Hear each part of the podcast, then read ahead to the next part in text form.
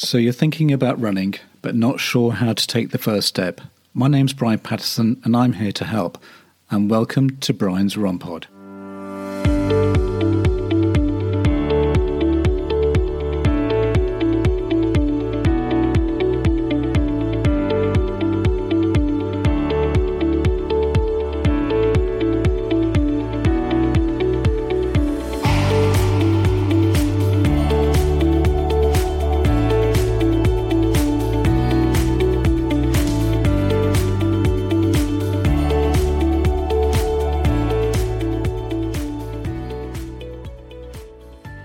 Well, welcome back to Brian's Run Pod. Today we're going to be talking about events for runners, well, more specifically, the birth of Parkrun. Parkrun, stylized as Parkrun, is a collection of uh, five kilometre events for walkers, runners, and volunteers that take place every Saturday morning for more than 2,000 locations in 22 countries across six continents. Well, how did it all start? Well, Parkrun was founded by Paul Sinton Hewitt on the 2nd of October 2004 at Bushy Park, London, England. The event was originally called the Bushy Park Time Trial. It grew into a network of similar events called the UK Time Trials, Time Trials before adopting the name Parkrun in 2008 and expanding into other countries. The first event outside of the United Kingdom was launched in Zimbabwe in 2007 followed by Denmark in 2009, South Africa and Australia in 2011, and the United States in 2012. Sinton Hewitt received a CBE for his services to grassroots sports in 2014. By October 2018, over 5 million runners were registered worldwide, and that includes me. Well, what about Paul? Sinton Hewitt was born in Zimbabwe and went to Potchefstroom High School for Boys. I completely destroyed that uh, high school. I do apologize. As a boarder in South Africa, he became a club runner with a personal best time in the marathon for 2 hours and 36 minutes, and that's pretty fast. In 2004, Sinton Hewitt was suffering from depression and unable to run due to an injury. Plus, he was unemployed and had just lost his job. So he'd founded Parkrun, as he wanted to spend more time with his friends. His philosophy from day one I never wanted to park run to compete with other clubs, and I didn't want to compete with the races. I just wanted to be part of the community. My objection to clubs and governing bodies is that they feel that they own you and they can direct you to do things, in fact, and that's not true. People do what they want to do. All we are doing here is building a playground. If you want to come and take part, you can. People have recognized that it's free in every sense of the word. It's not just that you don't have to pay, but you're not signing your life away either. There are no terms and conditions, just the same obligations you have as a citizen walking down the street. What was the circumstances? Well, he said that it had been on his mind for a few years to start Parkrun. He said that he'd had every confidence that this time would come. This does not does, does not remind you of a famous phrase from Field of Dreams? If you build it, they will come. So in October 2004, 13 runners met up in Bushy Park, and I think I knew 10 of them, and 10 of them out of the 13. That's what Paul says. Bushy Park and more. For the next two and a bit years, it was all about Bushy Park. A lot of the people were coming but they weren't the people I expected. They weren't the racers and the club runners. Those people came too, but they brought their partners and children. There were a lot of positive feedback, and a lot of people asked for more locations. It was in 2007 when they started their second run, and that was the Wimbledon Common, which was about five miles from Bushy Park. In that year, they went for one park run, Bushy, to five Wimbledon, Richmond, Banstead, Leeds High Park. The first three were all my mates, he says. Then Leeds, that was Tom Williams, co host of the Marathon Talk podcast and Parkrun's UK managing director. Now, Tom says that he remembers he saw something in Runner's World. He said, I'd won some award, I can't remember what for. It was the Runner's World Heroes for Running Award for philanthropy. And he saw the write up, and as part of his work at the university, he'd been asked with finding some event where the students could engage with the local community, and he thought Parkrun would work. He phoned Paul, came down to see me, and I gave him everything so he could become part of the family. They doubled every year 1 to 5, 5 to 15, 5 to 35, and so on. People asked him in those days, What's your goal? And I'd say, Well, I think there should be a park run in every community. I don't think it would be me who'd be making making that happen. So it was simple. It should just exist. In a 2013 article in The Guardian, noted that the rapid growth of parkrun and suggested that this was mainly due to its simplicity and accessibility. Runners registered online once, turn up at any event and run. Inclusivity was also a factor, as participants have a wide range of running abilities from fast club runners to those walking, a wide range of ages and children running with their parents to the elderly. Also allowed are wheelchair users, those pushing buggies, and people running with their dog. In 2015, more than 80,000 people were gathering in parks across the world each week to run, jog, walk, park run, more than twice the number who would take part in the annual London Marathon. In 2016, 1.1 million different people completed a park run, and 142,000 gave their time to volunteer. In 2018, on average, Saturday, around a quarter of a million runners took part in 1,500 events spread over 20 countries. So, well, how was it funded? In the beginning, he funded everything. He went to work. I took half my salary, he says, and I put it into Parkrun. In the last 10 years, Parkrun has cost in excess of £3 million. We got our first sponsorship in 2009. Then in 2010, we partnered with Lucozade and Nike. He says that this is a business in every sense of the word. We employ people, we have obligations, we have costs that are quite large, and our websites are as professional as most organizations. We do the best we can to make sure that this isn't Mickey Mouse. Now, they have relationships with third parties like PruHealth, and they get grants from organizations like the London Marathon. They also have a shop where they try and sell some stuff, but make sure that all the commercial activities are as low key as possible and so they don't invade the trust runners have in parkrun. Well, what about volunteering? Volunteering is a very serious and difficult business. It's not like employing people directly.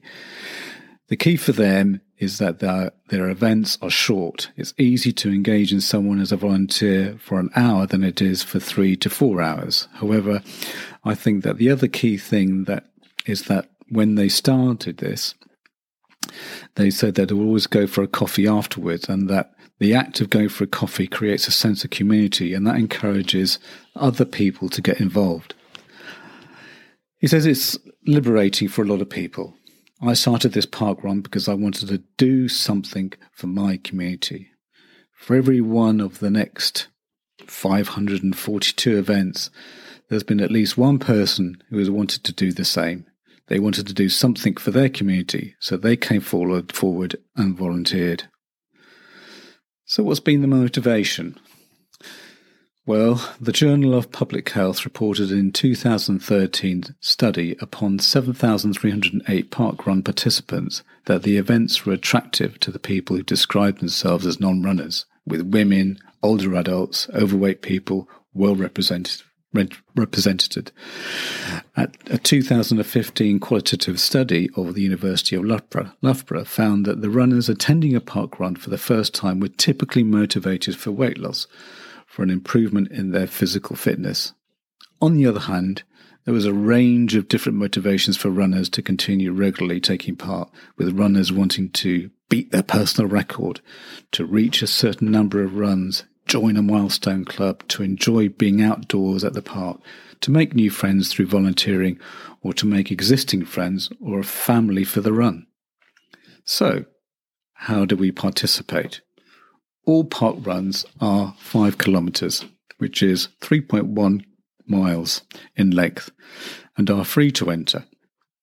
Anyone can take part, from pensioners to parents with children, people with their dogs, wheelchair users, people pushing prams, club runners, or casual runners. Although not all course, courses are suitable for all participants, beginner runners, older adults, and overweight people are common. They usually take place at the same time, at the same place, on the same course, once per week. Excuse me. There is no formal procedure before the run where the participants are asked to arrive shortly before the start time and wait near the starting line. Our run director will make announcements giving safety instructions and community news before beginning their run. Participants run or walk the course and are directed by marshals along the correct route to the finish line. Excuse me, frog in my throat. As each runner enters the finish, finish funnel, a volunteer records the finish place, number, and time, the information recorded by the timers is later uploaded onto a computer, which allows runners to be matched with their times. Results are uploaded to the Parkrun website, which also generates a number of statistics. The results, results available are the finishing position for both male and female runners, the time taken to complete the run, whether or not your personal best time has been achieved, and the total number of runs completed by the individual. Their age grade result, the, the, their position in relation to other veteran or junior runners.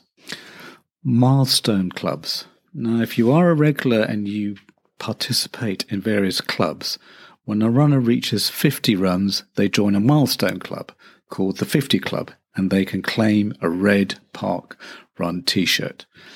When a runner reaches 100 runs, they join the 100 Club and can claim the black t shirt. Likewise, the 250 Club offers a green t shirt and then the 500 Club a blue t shirt. They also have the same categories for people who have volunteered.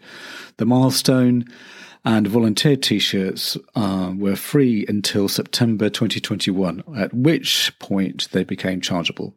At this time, a 25 purple milestone t-shirt was added and more volunteer t-shirts were introduced to align with the milestone t-shirts of 50 red, 100 black, 250 green, and 500 blue. What about individual running records? Well, at the time of uh, this recording, a female running record is Isabel Bat Doyle on the 31st of December 2022 with a time of 15 minutes 25 at Aldinga Beach Park Run in Adelaide, Australia. The male world record holder is Andrew Baddeley, set a time of 13 minutes 48 at Bushy Park Run on the 11th of August 2012.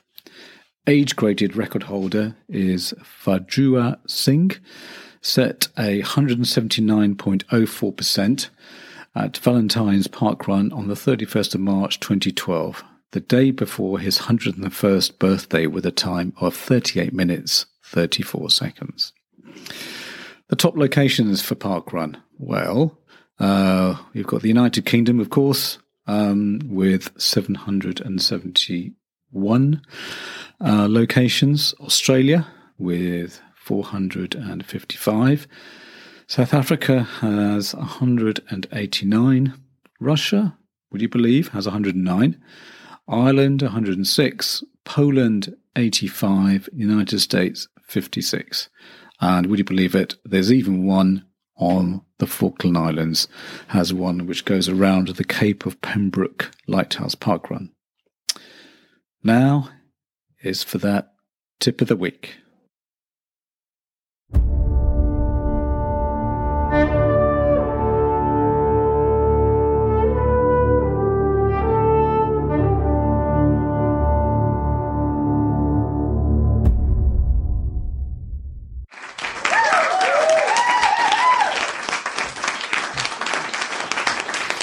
This week's tip of the week is an Apple Watch feature, and it's a recent Apple Watch feature.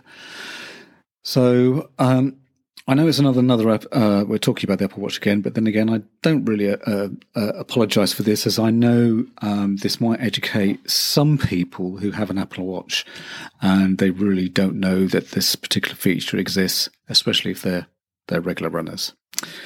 Now, if you want to race a route that you regularly run, there is a feature called Race the Route, which came out in watchOS 9.2. So when running or cycling a route you do often, you can race against your last time, last or best time. Routes are automatically generated and are available to you after you've repeated the same route with little to no deviation at least two or more times. So what you do is um, open the uh, uh, open the, the the running gap on your Apple Watch, tap next to outdoor run or outdoor cycle workout. So this will is also the same for if you do cycling as well. Tap the race route tile, then select the last or personal best. During the workout, your Apple Watch shows how far ahead or behind you are compared to that particular route you're racing erasing as as as well as the remaining distance. And if you deviate from that route, it will ask you to proceed to the route, and it appears on the screen until you return to the original route. Available race routes appear as a suggested workout when you close to, to the starting point of a route you've previously run. You can view all the available routes by tapping suggested, then selecting the route. Now, if you don't see this feature and you have an Apple Watch Series 4 or above, make sure that you have the software on the watch updated to the latest OS version. So, as I said at the time of recording, uh, it is uh, 9.2. Now, it is important that the route you might, that you do choose, you have run regularly two or three times. So, for instance, I know I do a relaxed 3K run on a on a Friday before my long run, which is on the Saturday, and um, it'd be good to see how I'm doing on that particular route, the 3K route. So uh, it, it is really important. Can't stress that enough. It is something a regular route that you've run um, at least two or three more times. Then the feature will show up in the race route tile. This is a great feature as it is a great way of setting up a time trial as part of your training. And this is key as it will give you an indication as to how your training and fitness are going.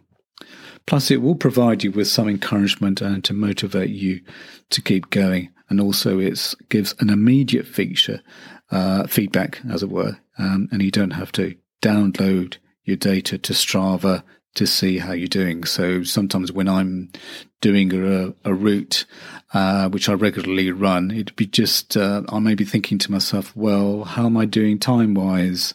Uh, what's my heart rate been like? Um, how fit am I? And, uh, how is my fitness level going? So what I might do is, um, I would download the data to Strava or any of the, uh, running apps that I particularly use and try and get an indication of sort of comparing the runs for that particular route. But using something like this, then I can immediately see when I finish my run if I've done better or worse than the previous runs. And there may be various indications as to you know, why you're not doing as well. It may be because you've had a tough week, stressed out, not running as much, maybe coming back from injury.